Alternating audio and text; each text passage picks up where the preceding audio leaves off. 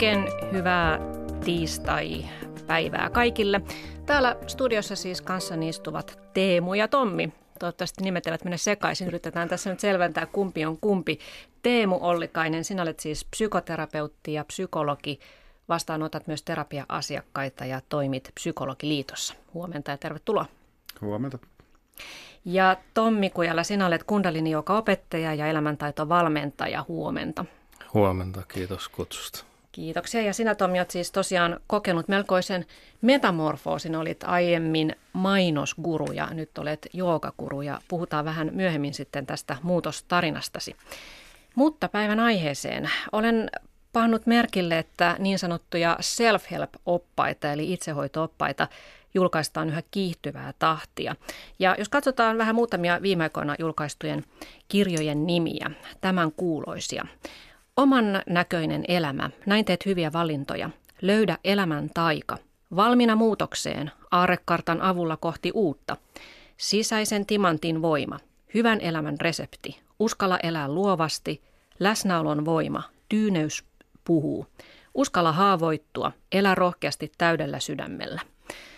Tällaisia kirjoja on tullut paljon ja sitten kun on selailut lehtiä, niin on huomannut yhä useammin juttuja ihmisistä, jotka ovat kouluttautuneet life coachiksi, eli siis elämäntaitovalmentajiksi tai henkisiksi valmentajiksi. Heitä tuntuu olevan nyt joka puolella. Ja nyt kysynkin, että mihin me oikeastaan tarvitsemme tätä kaikkea? Emmekö osaa enää elää tässä hetkessä käymättä mindfulness-kurssia? Emmekö osaa enää edes hengittää käymättä hengitystekniikkakurssia? Miksi ihmiset haluavat tavallaan ulkoistaa tämän henkisen hyvinvointinsa esimerkiksi juuri ostamalla self-help-kirjan tai, tai palkkaamalla henkisen valmentajan? Mitä sinä, psykologi Teemu Ollikainen, sanot tähän? Tulee heti mieleen tämmöiset otsikot, oletko hengittänyt aina väärin, katso viisi, viisi ohjetta. Ja no mä ajattelen, että, että kyllähän ihmisillä on aina ollut tarve ää, hakea neuvoa viisaammiltaan aikoinaan kylän vanhemmilta ja samaneilta ja poppamiehiltä. Myöhemmin sitten erilaiset uskonnot otti tämän paikan hyvin vahvasti ja todella pitkäksi aikaa. Ja tota, nykyään nyt näyttäisi siltä, puhutaan psykokulttuurin kultaajasta ja, ja, ja tällaisesta, että, että nyt haetaan vastauksia toisaalta tieteestä, paljon psykologeilta, jotka on mielentoiminnan ja inhimillisen käyttäytymisen asiantuntijoita, psykoterapeuteilta, mutta sitten myös ää, on, on laaja joukko muita, muita ammattikuntia, muita ihmisiä, on, on, on näitä niin sanottuja kokemusasiantuntijoita, jotka on, on käynyt itse läpi jonkun, jonkun semmoisen kokemuksen tai prosessi, joka on, on, on inspiroiva tai, tai kiinnostava. Sitten on, on paljon eri, eri alojen tällaisia terapeutteja ja, ja on tämmöisiä, mitä nyt nykyään ehkä kutsutaan sit vaihtoehtoiseksi lääketieteeksi tai tällaisiksi. Ihmisillä on kyllä ihan rajaton kiinnostus tämmöiseen kaikkeen, mikä liittyy oman itsen ymmärtämiseen, oman mielen toimintaan ja siihen, että miten voitaisiin voida paremmin. Että se, että minkä takia se on just niin kuin nykypäivänä niin suosittua, niin siihen on varmaan tosi monta vastausta olemassa. Et ainakin nyt ensimmäisenä tulee mieleen se, että meillä on mahdollisuus miettiä tällaisia asioita nykypäivänä, kun on, on saavutettu tietty hyvinvointi, ää, on, on tilaa pohtia tätä ja tuota, toisaalta myös sitten ää, niin kuin kulttuuriin on tullut tällaisia piirteitä, että, että, että ihmiset haluaa tulla jatkuvasti niin kuin kehittää itseään ja tulla, tulla paremmiksi ihmisiksi jokaisella puolella ja, ja se voi jossain kohtaa ruveta myös muuttua aika vaativaksi ja, ja se, se, siitä voi tulla, se voi ruveta vähentämään hyvinvointia sen sijaan, että se lisäisi sitä. Mm. Tommi Kujala, sä vedät Kehtokoulu-nimistä yritystä, jossa annatte henkistä valmennusta ihmisille ja yrityksille. Ja nettisivuillanne mainitaan tällaisia sanoja kuin enneagrammi, kundalini-jooga, mindfulness, psykologia, henkinen tie, vapaus, henkilökohtainen hyvinvointi. Ja nämä on myös sellaisia sanoja, että ne on aika vahvasti jo arkipäiväistyneet meidän kaikkien puheeseen, että aika on sillä tavalla psykologisoitunut. Mitä sinä ajattelet, että mistä meidän ihmisten hillitön tarve tutkiskella itseämme ja kehittää henkistä hyvinvointiamme, mistä se tulee? Hmm. Se on tosi hyvä kysymys ja nyt Teemon kanssa samaa mieltä, että se on varmaan todella monta vastausta. Että ehkä tämä aika on niin kuin yksi, meillä on tähän mahdollisuus, että, että meillä on riittävä hyvinvointi suurimmalla osalla, meillä on niin kuin aikaa ja resursseja. Ja toisaalta sitten mä luulen, että tämä myös tämä niin sanottu hyvinvointi, joka meidän ympärillä nyt on, niin jos me katsotaan sitä vähän tarkemmin, niin se ei ehkä kuitenkaan kovinkaan usein tarkoita merkityksellistä, jotenkin täyttä itsen elämän, jos haluaa sanoa rakkauden näköistä elämää. Vaan siellä on paljon tekemistä, siellä on paljon niin kuin tapahtumia, siellä on paljon yksittäisiä juttuja, mutta jollain tavalla näyttää siltä, että me ollaan kuitenkin vähän hukassa, että hetkinen, mikä tämä juttu on? Että mikä, mikä niin tämä kolmen kuukauden kvartaali tai mikä tämä vuosi on tai mikä, mikä on joku, joku tavoite, jota me kovasti tavoitellaan, ne rupeaa olemaan niin abstrakteja. Suurin osa, vaikka nyt jos me ollaan Suomessa, niin alkaa olla niin, että me, suurin osa meidän työstä on niin abstraktia, että me ei oikeastaan nähdä sen tuloksia. Meillä ei tule sellaista oloa, että ah, mä tein tämän, mä saavutin sen ja sitten tuli valmis ja nyt on seuraava. Vaan kaikki on koko ajan jotain prosessia, kaikki on koko ajan jotain. Ja tietysti se on myös elämän luonne. Kaikki on koko ajan kesken. Mutta me haetaan silti, jos käyt niin kuin ihan mistä vaan vaikka logoterapiasta, niin kuin Viktor Franklista asti, että et mikä se mun elämän tarkoitus on. Niin kuin, että purpose, purpose of my life. Ja, ja jos sen kääntää niinpä, että, että me ollaan jollain tavalla niin kuin itsekkäästi ja ymmärrettävästi itsekkäästi haettu, että no mikä se mun tarkoitus on, että antakaa mulle. Ja mä, se voisi olla yksi syy tähän, tähän niin kuin boomiin, joka ehkä nyt on meneillään. Että et joku muu voisi kertoa mulle, että mikä mun elämän tarkoitus on. Mm-hmm. Ja mun käsitys on, että kukaan muu missään muualla kuin sun sisällä ei voi sitä tehdä. Mutta se halu on suuri, se on niin ymmärrettävä, se on inhimillinen tarve tai, tai hyvin syväkin niin kuin tapa olla ihminen, että kuka mä oon, miksi mä oon täällä, mikä mun tarkoitus on. Ja nyt tämä kysymys sinällään on arvokas, se näyttää tulevan näkyväksi. Siihen varmaan liittyy myös vaikka meidän media, sosiaalinen media, nyt se näkyy ihan fyysisesti näkyy, että ehkä ihmiset on ollut siellä kahvipöydän ääressä miettinyt näitä asioita, mutta jotenkin ne ei ollut niin julkisia. Ja nyt ne on julkisia, kun ne on sosiaalisessa mediassa tai, tai media muutenkin on muuttunut niin, että se, se tavallaan niin kuin nyt tässäkin hetkessä just parhaillaan, niin me puhutaan tästä asiasta. Mä en tiedä paljonko on kuulijoita, mutta mm. niitä on enemmän kuin yleensä keittiön ääressä. Kyllä. Ja, ja varmaan se on niin kuin yksi, yksi syy siihen. Että mm. niin kuin me etsitään merkitystä, me ollaan vähän ihmeessämme, että mikä tämä maailma on nyt, joka tämä on niin kuin hyvin kompleksi, hyvin nopea. Ja sitten me palataan toisaalta takaisin, niin sitten me opetellaan hengittämään ja, ja, ja, ja ne on sinänsä musta arvokkaita asioita, inhimillisiä asioita, mutta mä oon samaa mieltä, että tähän niin kuin ihmisestä johtuen helposti tarttuu tämmöinen, että voisiko joku mulle kertoa, että miten. Mm. Ja parhaimmillaan toinen ihminen, oli se psykoterapeutti, oli se valmentaja, oli se henkinen opettaja, oli se ihan miten tahansa nimikkeeltä, voi tarjota niin astian, jotenkin semmoisen holding-tilan, jossa tämä pohdinta voi tapahtua turvallisesti, jotenkin läsnä olevasti ja rakkaudellisesti. Ja se ihminen itse tietää ne vastaukset. Mutta tämä, me, tämä sisäänpäin kääntyminen, se on, se on vaikeaa tässä maailmassa, koska kaikki koko ajan niin kuin kutsuu meitä ulos, ulos, ulos. Ja se, että miksi sitä tehdä, niin jotenkin se universumi asuu täällä sisällä. Että et, et, jotta mä kuulen mua – niin mun täytyy hiljentyä. Se on yleensä se edellytys ainakin itsellä, muuten ei, niin kuin just nyt kun puhun, niin on vaikea kuulla mua. Ää, ja jotenkin vetäytyy ainakin hetkeksi. Mutta nyt me ei tarvita semmoisia vetäytymisiä, kun aikanaan joogit meni koko elämäksi vuorille ja meditoi. Ja se on niin kuin tavallaan jo tehty. Ja mm. nyt me integroidaan, mitä tämä tässä elämässä eläminen ja tämä niin kuin itsen tutkiminen on. Ja siis se itsen tutkiminen – me sanotaan, että me ollaan vapaita, voidaan tehdä valintoja. Se on ihmisen piirre. Jos mä en tiedä, kuka mä oon, niin kuka musta tekee valintoja? Mm. Ihmiset ovat hukassa. Molemmat otitte tuossa esille sen, että me eletään nyt aineellisesti, me ollaan hyvinvoivia, että elintaso on noussut ja meillä on varaa tavallaan tutkiskella nyt sitä omaa, omaa jaksamista. Ja tietenkin näin juuri on, että esimerkiksi sodan melkeessä ne ei paljon mindfulness-kursseille osallistuta, mutta on myös jännä, jännä juttu, että tavallaan kun voimme hyvin, niin huomaammekin, että emme itse asiassa voi ollenkaan hyvin. Hyvä, just näin. Mm, just ja, näin. ja sanoit tuossa Tommi, että elämä on prosessia ja on myös niin, että se on yhä kiihtyvää prosessia, että elämän tahti on koko ajan nopeutunut. Työpaikalla organisaatiouudistukset seuraavat toisiaan ja teknologia uudistuu jatkuvasti, pitää koko ajan pysyä perässä ja vaihtaa laitteita ja opetella uusia järjestelmiä. Ruokatrendit vaihtuvat jatkuvasti ja uusia terveysuutisia tulee että ihmiset todella on hukassa ja tähän saumaan tietysti sitten self-help-kirjat ja myös henkiset valmentajat tavallaan voivat iskeä.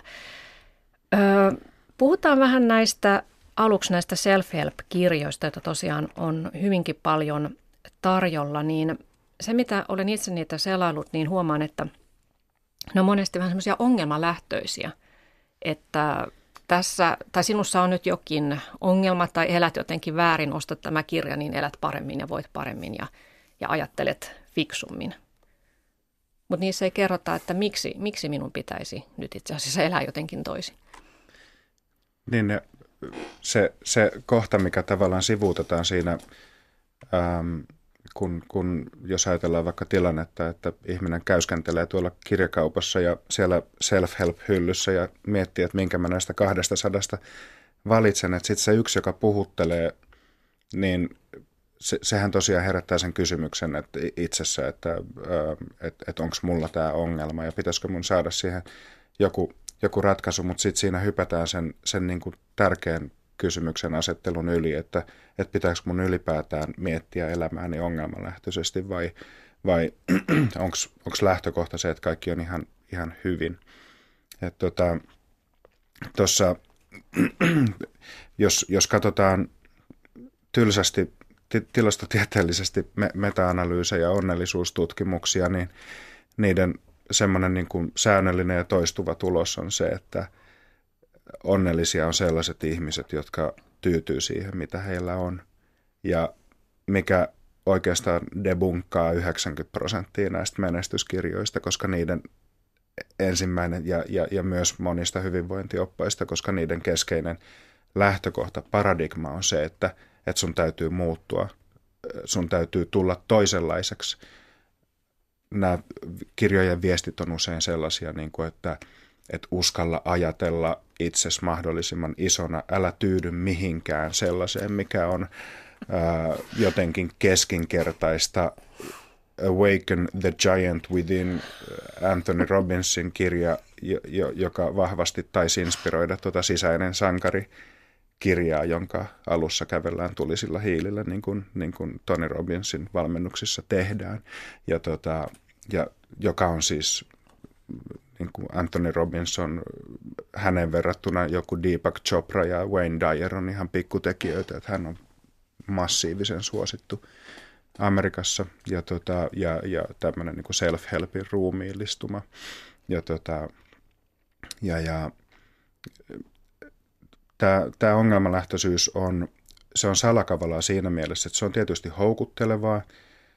Me tiedetään se Sari, kun mä juttelin aiemmin sun kanssa tästä, näistä, tästä klikkijournalismista, niin, niin sä sanoit, että kaikkein suosituimpia, mä oon, mä oon puhunut tästä monen, monenkin toimittajan kanssa, että, että, että, niin kuin, että kaikkein suosituimpia, kaikkein klikatuimpia otsikoita on just nämä tällaiset, että oletko aina tehnyt kaiken väärin. Ja, ja, ja tätä, Luet tästä viisi se, kohtaa, miten se, se on manipulatiivista, koska se, se luo niin kuin illuusion siitä, että nyt ollaan menossa kohti hyvinvointia, mutta, mutta sehän luo tyytymättömyyttä ja, ja äh, vahvistaa semmoista negatiivista minäkuvaa, että mussa on, mussa on jotain, mussa on aina jotain vikaa, aina jotain korjattavaa.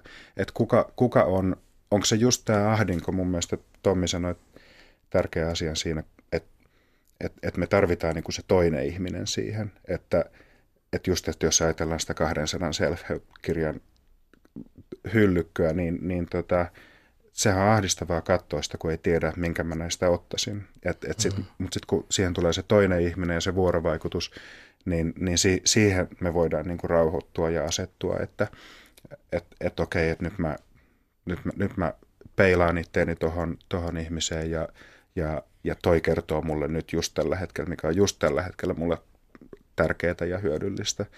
Ja, ja se, se lievittää ainakin tilapäisesti tätä self-help-ahdinkoa. Mm. Mutta toisaalta noissa self-help-kirjoissahan on usein myös se viesti, että niin kuin säkin sanoit Tommi, että se vastaus löytyy meidän sisästämme, että kuunnelkaa itseänne, mutta entäpä jos sieltä ei kuulu mitään? Mm-hmm. on pakko ostaa se kirja, jospa sieltä löytyy se ratkaisu. Minusta se on hyvä kysymys ja tämä self-help, niin kuin koko sana, että, että kuka se on, joka tarvii apua. Että menemättä sen syvemmälle siihen filosofiaan, mikä, mikä, mitä me sanotaan, kun me sanotaan self. Mutta ehkä me, Teemu sanoi, että me etitään. Ja tietysti niin kuin helpot vastaukset tuntuu ensin houkuttelevilta. Ensin. Ei, ei yleensä kovin pitkään, mutta ensin. Ja varmaan klassisin niin kuin maailmankaikkeuden klassisin kirja How to Become a Millionaire, miten tulla miljonääriksi, niin siellä on ohjeet ja kaikki ostaa ja kuka tuli miljonääriksi. Se, joka kirjoitti kirjan. Että se on ihan totta, mutta, mutta ehkä siinä on jo samalla sitten joku niin kuin yritys. Siinä on joku aie. Siinä on joku, että en ole tästä tutkimuksia nähnyt, mutta mun oma olo on, että jos niin kuin väittäisin, että suurin osa self-help-kirjoista siellä hyllyssä, kotihyllyssä – jää lukematta. Se ehkä avataan ja katsotaan muutama juttu. Ja sitten se, musta tuntuu, että se voi olla yksi semmoinen tapa, että Aa, nyt mä oon hoitanut tämän mun asian. Nyt mä oon hoitanut tämän mun elämän, mitä se sitten onkaan. Et niihin ristiriitoihin ja, ja, ja mun kärsimykseen ja mun tyhjyyteen ja mun, mun epätietoisuuteen ja mun ties mihin. On aika kipeätä mennä. Ja sinne ei ole mm. kiva mennä. Sinne ei ole helppo mennä.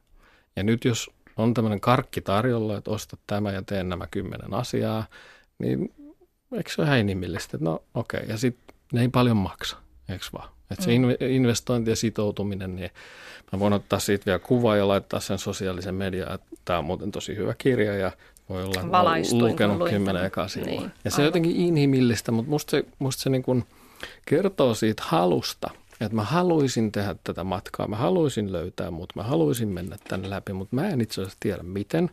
Ja mä en ole ihan varma, uskallanko mä, osaanko mä, viitsinkö mä ja millä oikein ajalla mä tämän teen, kun mulla on niin kiire tässä mun niin sanotussa omassa elämässäni. Mm. Ja siihen tämä on niin aika hyvä tämmöinen quick fix, siis ideana. Ja tämä että ota toi kirja tai noudata tätä diettiä tai, tai tee näin. Ja tuossa Sari, kun sä luit aluksi näitä – kirjojen nimiä, niin mua pisti korvaa jotenkin se, että aika suurin osa imperatiivissa, niin kuin verbejä. Tee, käske, mm. älä. Mm. Ja, ja niin kuin läsnäolo ei koskaan perustu käskemiseen. Tämä hetki ei mene sen mukaan, miten joku meistä sen haluaa menevän. Mm. Vaan se jotenkin herää, nousee, kun me asetutaan sen äärin. Me jotenkin kysytään tai, tai suostutaan. Ja näissä self-help-kirjoissa vielä niin lupaukset on aika isoja, että, että luvataan takakannessa, että esimerkiksi, että tämä kirja auttaa sinua avaamaan tunnelukkosi ja menestymään kaikissa ihmissuhteissasi. Mm. Tai näin opit pyytämään universumilta juuri sitä, mitä tarvitset ja olet oleva aina onnellinen. Sä oot Teemu aika paljon perehtynyt näihin self-help-kirjoihin. Sulla on nytkin pöydällä tuollainen – klassikko, amerikkalainen kirja, johon on, se on synteesi siis kaikista menestyn, menestyneimmistä self-help-kirjoista, että siellä on maksimoitu tämä kaupallinen, kaupallinen tuota, hyöty ja tehty, tehdään siellä paljon tämmöisiä synteesikirjoja. Niin mitä sanot tähän, että lupaavatko nämä kirjat liikaa? Miljonääriksi ei tullut kuin se kirjan tekijä. No mä ajattelin, että jos, jos kirjaa lukemalla – ihminen voisi tulla, jos, jos kirjan lukemalla ihminen voisi saada just ystäviä, menestystä, vaikutusvaltaa, tulla onnellisemmaksi ja laihtua pysyvästi 20 kiloa, niin eiköhän meillä kaikilla olisi se kirja ja, ja, ja, tota, ja sitten mitään muita kirjoja ei tarvittaisi enää. Mutta siinä on just tämä kuka se nyt on sanonut, että pitää tarttua oikeaan kirjaan juuri oikealla hetkellä. Että kyllä se voi, voi natsata sillä tavalla, että, että tulee, tulee semmoinen niin kuin pysyvä jotenkin näkökulman muutos, että, että kyllä näistä varmasti jotain hyötyä on, koska muuten, tai siis se tuntuisi järjenvastaiselta, että muuten, että, että niitä, niitä ää, myydään niin paljon, että, että mun mielestä osan ilman muuta siitä ää, näistä kovista myyntiluvuista selittää just tämä, mihin Tommi viittasi, että, että haetaan niin kuin sitä quick fixia ja, ja kaikkea muuta mahdollista kuin, kuin sitä, mikä, mistä olisi oikeasti hyötyä. Et ihan hauskana esimerkkinä tällainen yksi, yksi suosituimmista dieettikirjoista on, on tämmöinen kuin veriryhmädieetti, mitä Suomessakin on myyty yli 30 000 kappaletta, mikä on tietokirjalle aivan järjetön luku. Ja mä en tiedä, miten paljon sitä on myyty kansainvälisesti, mutta se on hauskaa, koska sehän, sehän tarjoaa just tämmöisen niin kuin yksinkertaisen vastauksen – ja, ja hauskaa siitä tekee sen, että kun veriryhmällä ei ole mitään tekemistä laihtumisen kanssa, että ne kymmenet, sadat tuhannet ihmiset on ostanut käärmeöljyä siis sen takia, että, että, että se on ollut yksinkertainen vastaus, kun se, se oikea, se tylsä vastaus on se, mikä tulee sieltä THL-professorin suusta, että eläkää tylsää elämää ja syökää, syökää kuituja ja, ja kuka sitä nyt haluaisi tehdä. Ja, mm. ja tota, mä itsekin päädyin kirjoittamaan, mä, mä olin kiinnostunut just tästä self-help ää, niin kuin ilmiöstä ja mä rupesin niitä selailemaan. Sitten jossain kohtaa mua rupesi nämä nimenomaan nämä diettikirjat ärsyttämään niin paljon, että sitten mä päädyin niitä kirjoittamaan painohallinnan psykologiaa käsittelevän kirjan, että musta, musta tuli itse self-kirjailija. Mut, mut onko, se, onko se myynyt hyvin? Niin? No kyllä siitä otettiin toinen paino no niin. ja se julkaistiin jopa Virossa, mistä mä olin hirveän iloinen. Ja tota, se oli, se oli Sanoiko niin, sä sitten jotenkin ystävällisemmällä tavalla sen, että syökää vähemmän? Se oli, no sen kirjan otsikko on Syö mitä mielesi tekee ja, ja se moni, moni ymmärsi sen sillä tavalla, että syö mitä haluat. Se oli varmaan se, minkä takia se, se meni aika hyvin, mutta se mieli oli siinä niin kuin se juttu.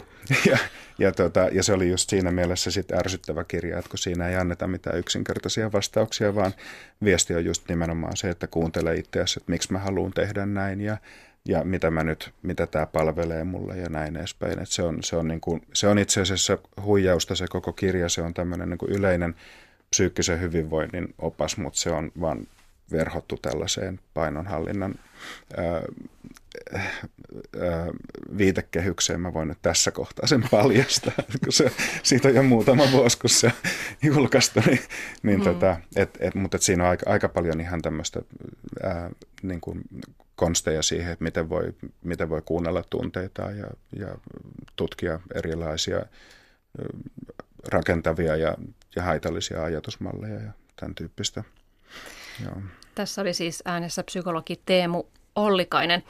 Ö, vielä, vielä tuosta, että tosiaankaan kaikki self-help-kirjat eivät suinkaan ole huuhaata, että onhan ihan tiete- tieteeseen perustuvia, että ne on vaan popularisoitu ja ikään kuin paketoitu tällaiseen myyvään self-help formaattiin, että harva esimerkiksi aivotutkimusta seuraa, mutta sitten jos kaupassa on, että näin huollat aivojasi kirja, niin se kiinnostaakin sitten paljon enemmän. Joo, niin nykyään on tämmöinen, tämmöinen termi kuin science help, että, että tämmöiset ihan niin kuin tuulesta temmatut self-help-gurut ei enää, niin kuin, ne ei ole niin uskottavia, että täytyy olla niin kuin PhD ja, ja, tota, ja siellä täytyy olla vähän tutkimusta taustalla. Ja sitten tietysti, no siis se on jännä juttu, että kirjaformaatti edelleen pitää hyvin pintansa, mutta että kyllä varsinkin tuommoiset TED Talk-videot, missä esimerkiksi Brené Brownin Power of Vulnerability on erittäin suosittu, missä puhutaan haavoittuvuudesta, mikä on just niin kuin yksi niistä vaikeimmista asioista ihmisille kohdata. Mm. Ja kyllä, kuten sanoit äh, Teemu tuossa alussa, niin toki näiden tällaisten tavalla ratkaisujen myyminen niin ei ole mitään uutta, että parantajia on ollut kautta aikoina. Heiltä on kysytty neuvoa, että nyt nämä ehkä ovat sitten nämä nykyajan self-help-kirjat tämmöistä nykyajan modernia moraalifilosofia, että kuka olen ja miten minun pitäisi elää oikein. Mutta mennään tuota nyt vähän Tommi Kujala tarkemmin tähän sun tarinaan. Sinähän olet tavallaan itsessäsi vastaus siihen tai edustat yhtä vastausta siihen, että mikä ja millainen tyytymättömyys ihmisiä ajaa hakemaan apua itsensä ulkopuolelta. Öö, sä oot kauppatieteiden maisteri, mm-hmm. eikö vaan? Joo. Ja sä oot työskennellyt aikaisemmin isojen liikeketjujen markkinointijohdossa ja kymmenisen vuotta sitten asuit Helsingissä merenrannalla isossa asunnossa, olit maineikkaan mainostoimiston varatoimitusjohtaja ja palkkasi huiteli 200 000 euron vuositasolla, mutta jokin ilmeisesti tökki sinua. Aloit huomata, että et oikein enää halunnut mennä sinne työpaikalle. Joo, ja joku oli varmaan niin kuin alusta asti ollut se kysymys, että muistan, kun mä oon ollut 26-vuotias ja tullut sieltä kauppakorkeasta ulos ja mennyt ekaan työpaikkaan ja mä olin kovin ihmeissäni, että mitä tämä juttu on. Että ihan niin kuin mikään muukaan koulutus, niin harvoin siellä oppii sitä työtä tekemään, että, että se mikä se työ sitten oli, että tuossa on sulle budjetti ja ensi viikolla pitäisi olla mainoksia televisiossa ja, ja näin. Ja se oli tietysti kovin niin kuin ahdistavaa, se oli aika stressaavaa, se oli aika vaikeaa, se tuntui silloin siltä. Ja, ja kun aamulla joskus siinä sitten suomeksi sanottuna makasin olohuoneen lattialla puku päällä, että hitto vie, että jaksaanko mä, osaanko mä, uskallaanko mä mennä tuonne töihin, siis 26-vuotiaana. Ja sitten kuitenkin mä silloin ajattelin, että joo, että kyllä mun täytyy, että kyllä, kyllä mä pystyn ja kyllä, kyllä niin kuin, että tässä on jotain nyt mussa niin kuin ongelmana, että miksi mä saa itteeni niin kuin tähän ruotuun kuin kaikki muutkin. Ja, ja mä tietyllä tavalla laitoin itteni. Mutta se sama kysymys sitten, mitä se olikaan 37-8-vuotiaana, oli, että hetkinen, että nyt mä oon tehnyt tätä jonkun aikaa. Olo ei ollut ihan samanlainen, että ei ollut ollenkaan niin, niin kuin, se oli tietysti hyvin tuttu ja sen osasi ja, ja monella tavalla niin kuin, voisi sanoa jopa rentoa, mutta jollain tavalla se sama kysymys, että miksi mä tätä teen, nosti edelleen päätä. Ja se tietysti aiheutti sellaista niin kuin jännää tavallaan levottomuutta tai tyhjyyttä. Että, että vähän niin kuin semmoinen termi kuin CAM, CAM, joka tulee tuosta, niin kuin te mainitsit tuon vaihtoehtoisen lääketieteen, niin itse asiassa niin kuin tämmöinen niin kuin complementary and alternative medicine, täydentävä ja vaihtoehtoinen, niin mulla rupesi tuntua silloin 2008, että hei, täytyy olla myös jotain muuta.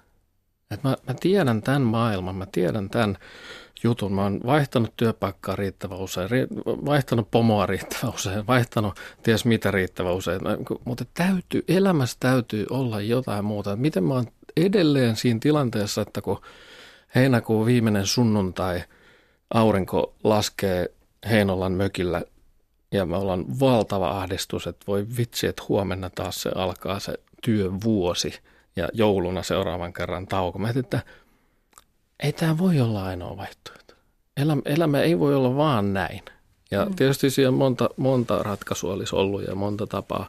Mun tapauksessa jostain syystä, monistakin syistä, meni niin kuin tavallaan kokonaan uusiksi. Mm. Että okei, okay, jos tämä ei ole kaikki, niin mä lähden etsimään, mitä se on. Ja mä muistan, mä kysyin itseltäni, että okei, että jos mä eläisin vielä saman verran kuin minkä ikäinen mä oon nyt, saman verran olisi vuosia, niin onko tämä hyvä, onko mä tästä ihan rehellisesti mä kysyin, onko mä tästä valmis kuolemaan, että tämä on ok, tämä oli mun elämä. Mä sanoin, että ei. Ja sitten se kysymys tuli isompi taustalta, että okei, no milloin se pitäisi vaihtaa. Ja se oli, se oli, se oli kivulias vastaus nyt. Mm. Ja Tomi Kujala, jostain syystä sitten huomasit päätyneesi saliin ja, ja siitä lähti sitten hurmos liikkeelle, että aloit jookata kuusi kertaa viikossa. Mikä siinä jookassa oli sellaista, että se toi sulle sitten vastauksia tähän tyhjyyden tunteeseen? Siinä on varmaan paljonkin, että, että mä uskon, että siinä kohdassa niin, niin isoimmin asia oli keho. Että mä löysin tavallaan mun kehon. Mä olin ollut mieli, pää, kymmenen sormea, puhelin, tietokone, puhe. Ja yhtäkkiä mä olin hiljaa puolitoista tuntia. Liikuttelin eri lailla mun kehoani, että aah, tämän jalan saa tonne. Hengitin. Tein niin kuin ihan jotenkin perusasioita. Se oli, se oli oivallus. Se oli vähän niin kuin pienenä lapsena varmaan. En muista, kun oppinut kävelemään, mutta se tuntui joltain samanlaiselta, että vau, täällä on joku maailma. Ja onneksi heti puolen vuoden jälkeen, kun se innostus oli niin suuri, niin mun keho sanoi, että ei ihan näin paljon ja välioivin pullistuma ja kaksi kuukautta sairaslomaa, että, että se, se ehkä tästä innostuksesta ja niin kuin helpoista quick fixeistä, niin se myöskin sanoi, että joogakaan ei ole se, että sä saat puolessa vuodessa kaiken kuntoon, vaan että rauhassa, hitaasti, pikkuhiljaa. Ja nyt kun siitä on kymmenen vuotta, niin nyt voi niin kuin aidosti sanoa, että näin se muuten on, että mm. baby steps, ihan pieniä askelia. Mutta oma merkitys silläkin, että se into oli suuri ja se, se sai mut varmaan niin kuin tekemään sen muutoksen. Että mun persoonalle se pikkuhiljainen muutos silloin ei ollut mahdollinen. No sä päätit sitten irtisanoutua mainostoimistosta ja siirryit kokonaan sitten tavallaan henkiselle polulle. Mä lähdin opiskelemaan, joo. Se oli sen sairasloman päätteeksi, kun menin takaisin töihin ja mä jotenkin vaan ymmärsin, että tämä, tämä ei ole enää se paikka, että nyt, nyt on aika uskaltaa tehdä jotain muuta. Ja mä lähdin opiskelemaan. Mä itse asiassa luulen, että tässä alussa puhuttiin valmentajista ja, ja terapeuteista, mistä tahansa. Eli hyvin monen matka alkaa siitä, että – mä lähden tutkimaan mua. Tosi moni menee vaikka elämäntaidon valmentajakoulutukseen tai joogaopettajakoulutukseenkin tutkimaan omaa itseään, tutkimaan sitä harjoitusta, tekemään sitä, mikä se traditio onkaan, aluksi itseään varten. Ja se pikkuhiljaa sitten joillakin matkan varrella alkaakin muuttua, että aa, tämä on myös muita varten. Ja vaikka jos katsotaan tähän sanaa terapia, terapia niin kuin sieltä ihan latinasta ja kreikasta – ja sen lisäksi, että se on, on healing ja parantaa ja niin edelleen, niin se on myös to serve, palvella.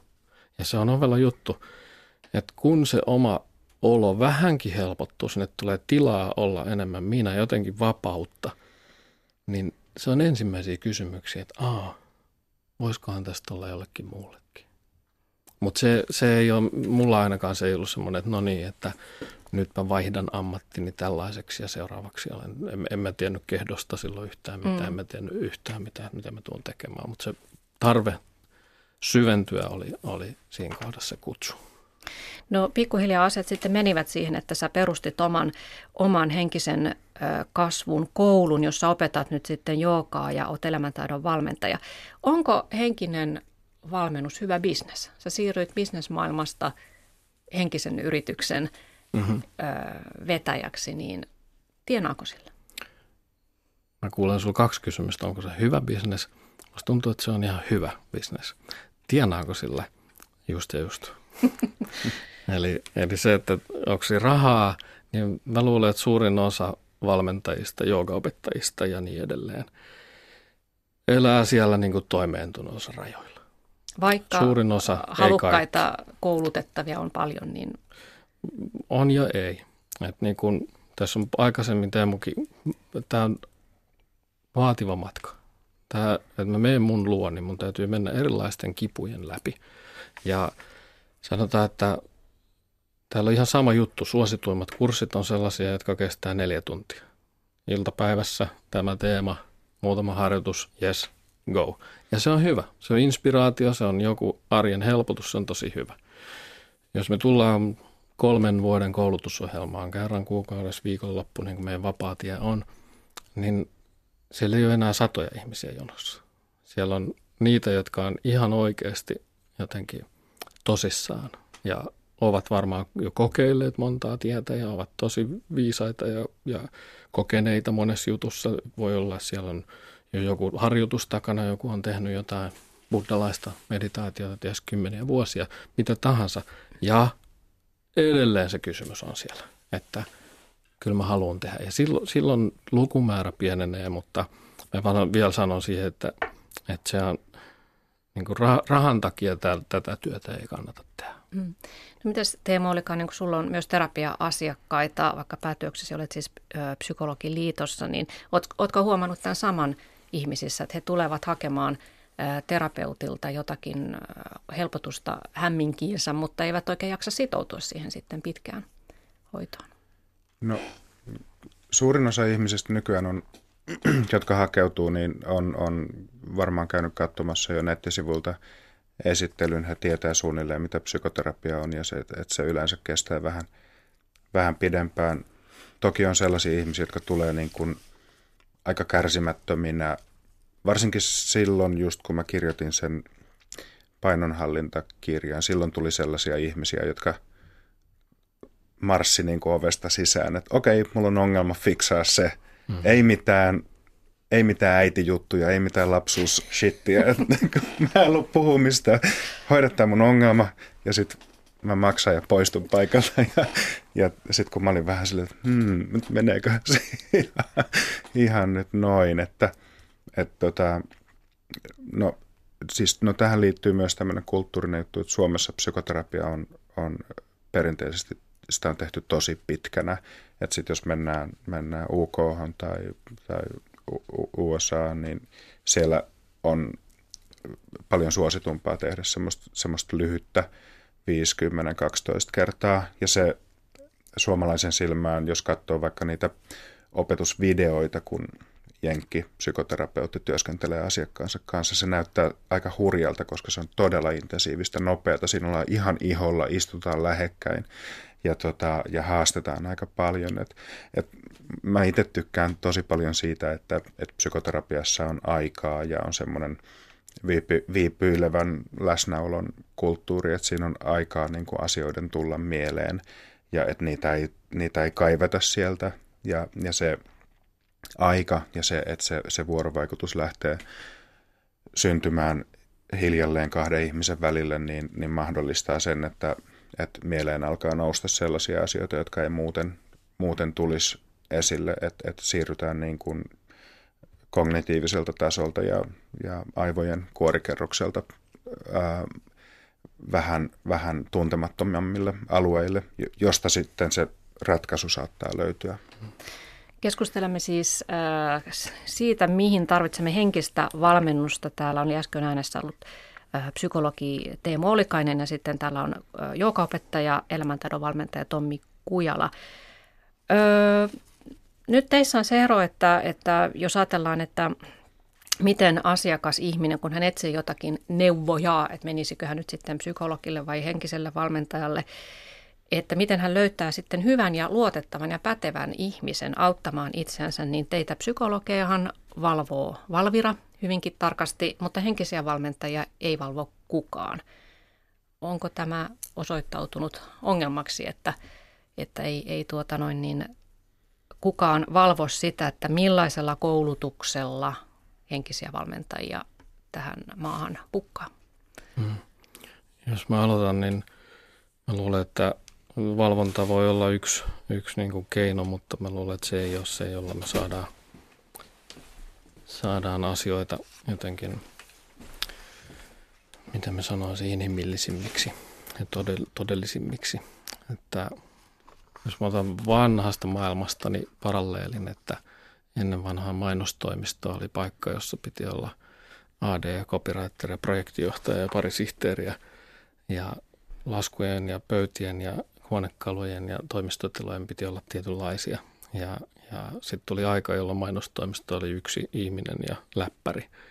Ja varmaan tässä on jotain samanlaista tapahtumassa, että, että nyt niin kuin haetaan myös muita muotoja – ja mä oon itse vaikka käynyt viiden vuoden psykoanalyysin aikanaan kolme kertaa viikossa psykiatrin ja psykoanalyytikon sohvalla ja, ja tällä hetkellä käyn, käyn terapiaa vähän toisella muodolla.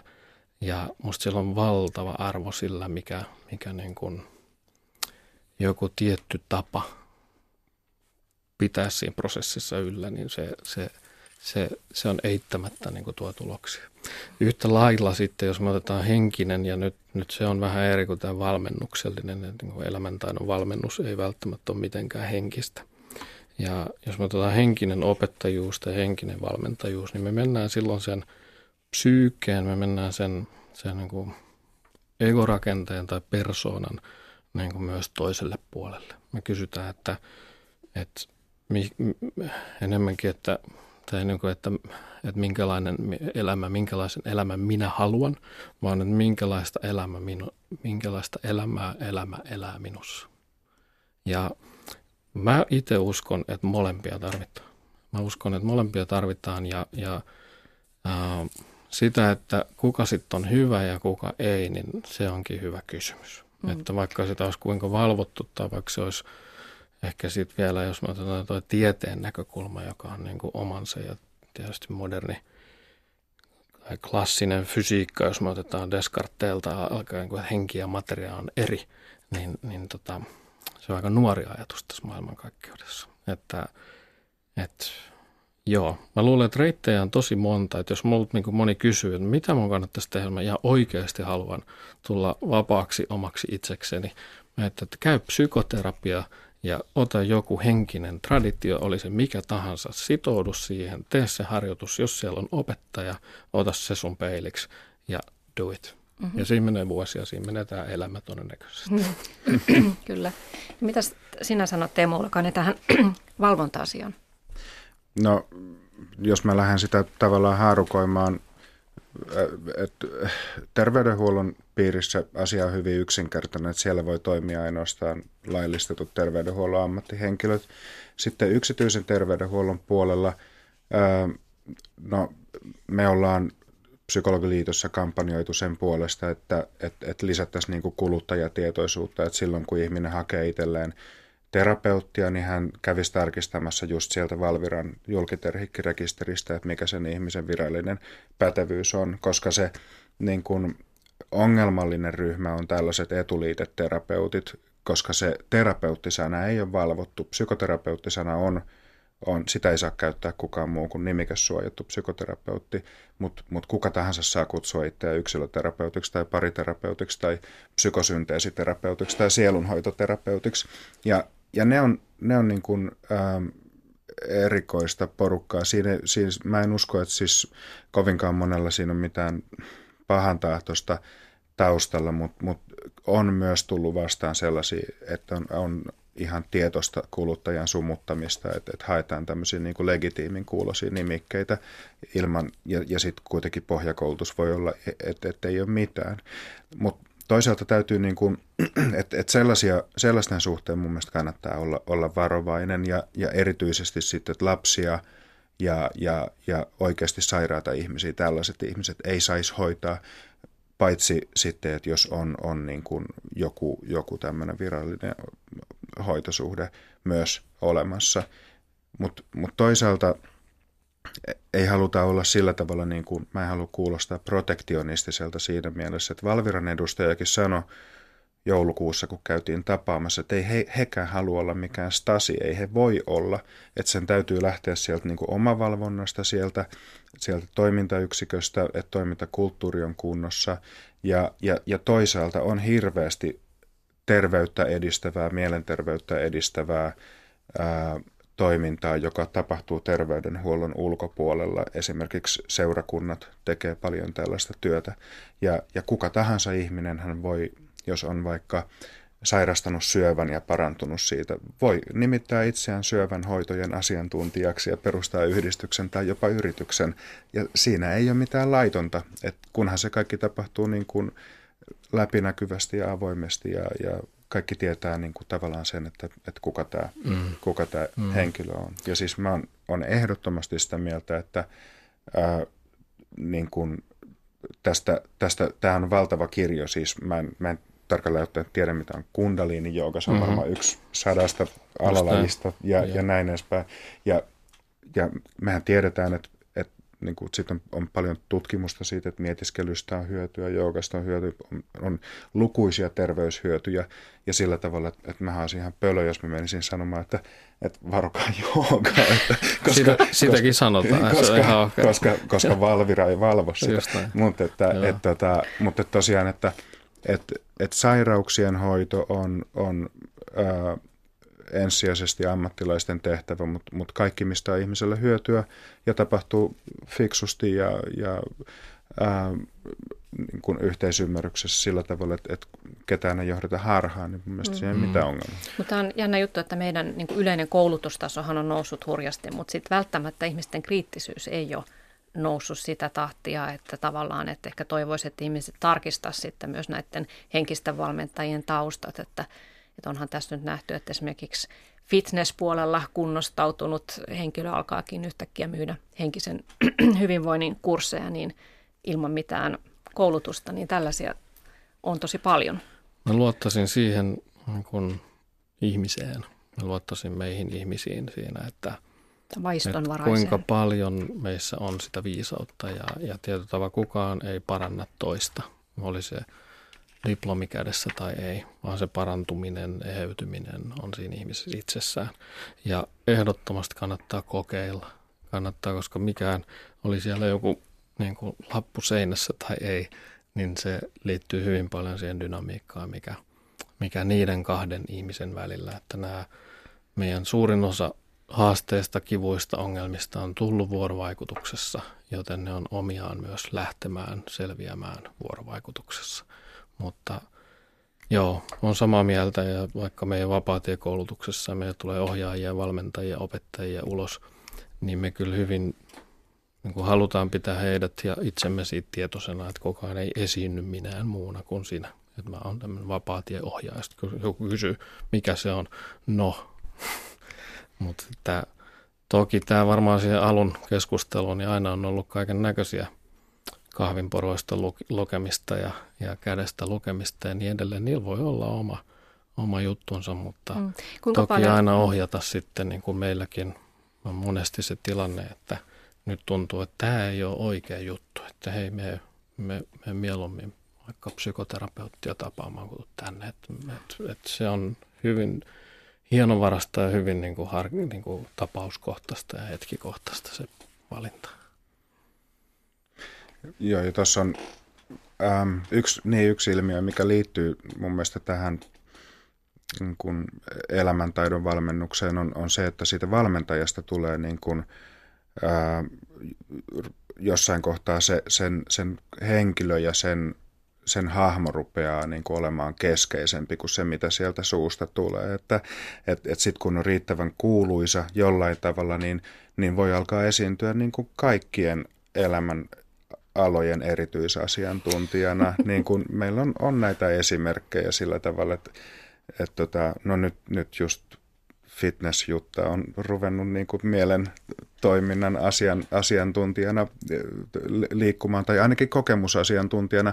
No se on tietysti näin psykologin näkökulmasta herättää vähän kummastusta, mutta hän on varmasti hyvä siinä, mitä hän tekee niin kuin siinä, siinä perustyössä. Hänestä on hyvin suosittu tullut ja näin, mutta siinä on varmaan mukana myös tätä halo-efektiä, että kun me nähdään, liitetään tiettyjä positiivisia merkityksiä tiettyyn ihmiseen, niin me ruvetaan näkemään kaikki, mitä hän tekee niin kuin sillä tavalla positiivisena. Ja, ja, ja tota, tätä varsinkin tässä self-help-puolella puolella, tota, varsinkin Jenkeissä, niin, niin tuntuu olevan, että, se, että ihmiset tietää sen hahmon, että, että tiedetään kuka on Deepak Chopra tai kuka on Anthony Robbins, mut, ja, ja mennään niin kuin sinne maksetaan tuhat dollaria siitä, että päästään johonkin, johonkin seminaariin mukaan ja, ja tullaan sieltä puhtia täynnä ulos, mutta sitten jos kysytään viikon päästä, että no mitä sä opit siellä?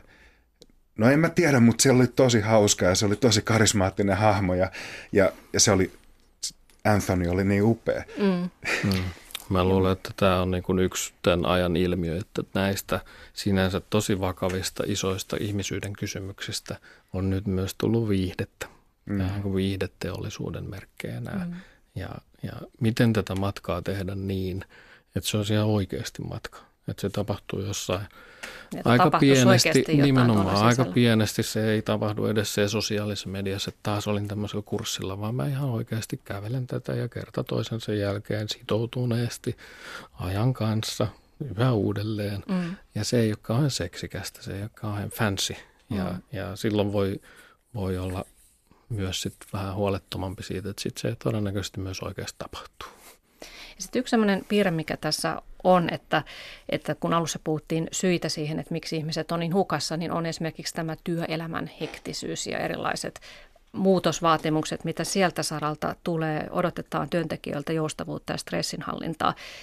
Ja nimenomaan, että se sysätään työntekijän omalle vastuulle, että sun pitää hoitaa sun mieltäsi, että sä jaksat tätä työtä. No sitten he hakeutuvat vaikkapa mindfulness-kurssille, joka varmasti auttaakin ja, ja auttaa sitä suorittamisen ylläpitämistä, mutta sitten tavallaan, että mindfulness voidaan myös ikään kuin sitoa tällaisen työelämäkoneiston pyörittäjäksi, että mm. olet tehokas, käy mindfulnessissa, tule huomenna takaisin, olet taas vielä tehokkaampi. Kyllä, jos me katsotaan siitä niin kuin, ja mindfulness, niin sehän on niin kuin napattu vanhasta henkisestä traditiosta. Zen buddhalainen harjoitus, erittäin syvä, erittäin niin kuin, sitoutumista vaativa harjoitus. Ja nyt me on otettu siitä niin kuin pinta ja laitettu sille aika hauskan kuulonen nimi. Ja, ja se voi olla sitten tässä käytössä, mitä äsken mainitsit sen jälkeen. Tosin sitten mä oon huomannut ihmisiä, jotka siitä kohdasta siihen lähtee, niin saattaa itse asiassa sitten kuitenkin kiinnostua jostain vähän syvemmästä, koska se harjoitus te- tekee sen. Että jos vaikka teetkin sen vaan ikään kuin siitä pintakohdasta, niin se silti kutsuu sua syvemmälle. Mutta joo. Ja tuohon mielenkiintoinen lisäys tuolta reilun sadan vuoden takaa. Joo. Kerro vapaasti, mitä mieleesi tulee tuomitsematta Sigmund Freudin vapaan assosiaation yes. instruktio on yes. täsmälleen, täsmälleen tätä samaa linjaa. Hyvä Teemu, tämä on musta se juttu nyt, mitä aikaa me eletään. Nyt nämä eri niin kuin lineageit, nämä eri opetukset, nämä eri traditiot, niin itse asiassa ne tulee tähän samaan pöytään. Ja mm. me huomataan, että se on itse asiassa meidän kehdon koko ydin, että me ei siirtyä mihinkään ismiin tai dogmaan tai filosofiaan, vaan katsotaan, että mistä ne itse asiassa kaikki puhuu, ja ne puhuu samasta asiasta. Tuo oli hyvä, just näin. Mm. Mutta ö, tämä kysymys, mihin ihmiset hakee vastausta, että miten minun elämästäni tulisi parempaa, se on se ydinkysymys, johon haetaan sitten esimerkiksi henkiseltä valmentajalta vastausta. Mutta milloin se on valmis se projekti? Koska se elämä on sitten riittävän hyvä, koska aina, aina voisi olla paremmin ja paremmin. Elämä on lyhyt ja haetaan epätoivoisesti tässä ajassa maksimaalinen hyvinvointi, maksimaalinen onni. Onko se koskaan valmista? Mun käsitys on, että me eletään tämmöisellä janalla, jossa on toisessa päässä kipu ja toisessa mielihyvä. Ja se on meidän lapsuuden kuvio ja se on meidän aikuisuuden kuvio. Ja nyt me ollaan vähän sotkettu joskus sitä, että nyt me haluttaisiin siitä kivusta eroon sillä, että me saataisiin mielihyvää. Ja silloin tämmöinen vaikka positiivinen ajattelu, joka mun käsityksen mukaan on yksi isoimpia esteitä uhriutumisen lisäksi sille, että tämä matka ei tapahdu. Että mä väitän vaan, että kaikki on vaan niin älyttömän hyvin. Mutta mä en saa sitä, sitä mielihyvää hakemalla, vaan jotenkin astumalla tältä koko akselilta. Ja siellä on jotain sellaista kuin autuus tai onni tai ilo, tyyneys, jotka ei olekaan sen vimmaisen yrittämisen eikä itse asiassa minkään tekemisen takana. Ja, ja vaikka me vielä vapaatien ensimmäinen lause siellä koulutuksessa on, että sussa ei ole mitään vikaa. Tämä ei ole itsen parannusohjelma tämä ei ole kehitysohjelma.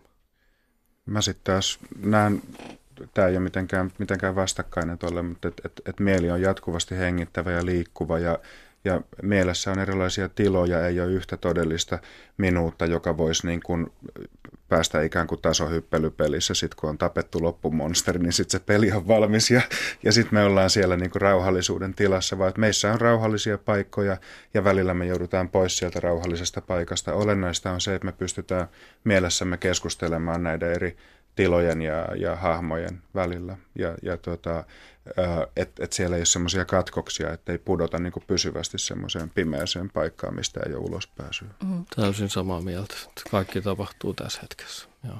Kyllä. Ja tässä henkisessä kasvussa usein kehotetaan kääntämään se katse sisäänpäin ja tutkiskelemaan sitä itsensä, mutta jospa vaihteeksi kääntäisi sen vaikka ulospäin ja lähtisi metsään ja hakisi sitä mielentyyneyttä itsensä ulkopuolelta tai esimerkiksi keskustelemalla mielenkiintoisten ihmisten kanssa. Sekin voisi olla hyvä vinkki. Nyt ihan loppuun, meillä on ihan minuutti aikaa, niin kun tuossa vähän arvosteltiin sitä klikkijournalismia, että näin teet, näin teet paremmin, ne myyvät, niin harjoitellaanpas vaikka itse sitä tässä vähän, että antakaa molemmat äh, top ykkönen vihje, että miten juuri tänään tiistana voisi harjoittaa mielen tyyneyttä ja etsiä sitä todellista elämän tarkoitusta. Kumpi aloittaa? Tommi Kujala. Sulje silmät, työnnä kieli ulos, laita se rullalle, hengitä sisään ja nenän kautta ulos. Kieli rullalla sisään, siis suu. Kiitos. Nenän kautta ulos ja vielä kolmas kerta ja siinä on minuutti. Okei, okay. ja nopeasti vielä Teemu. Ää, kiinnitä huomiosi johonkin sellaiseen, mihin et ole koskaan aiemmin kiinnittänyt huomiota. Kiitoksia. Mukavaa päivänjatkoa kaikille. Kiitos. Kiitos.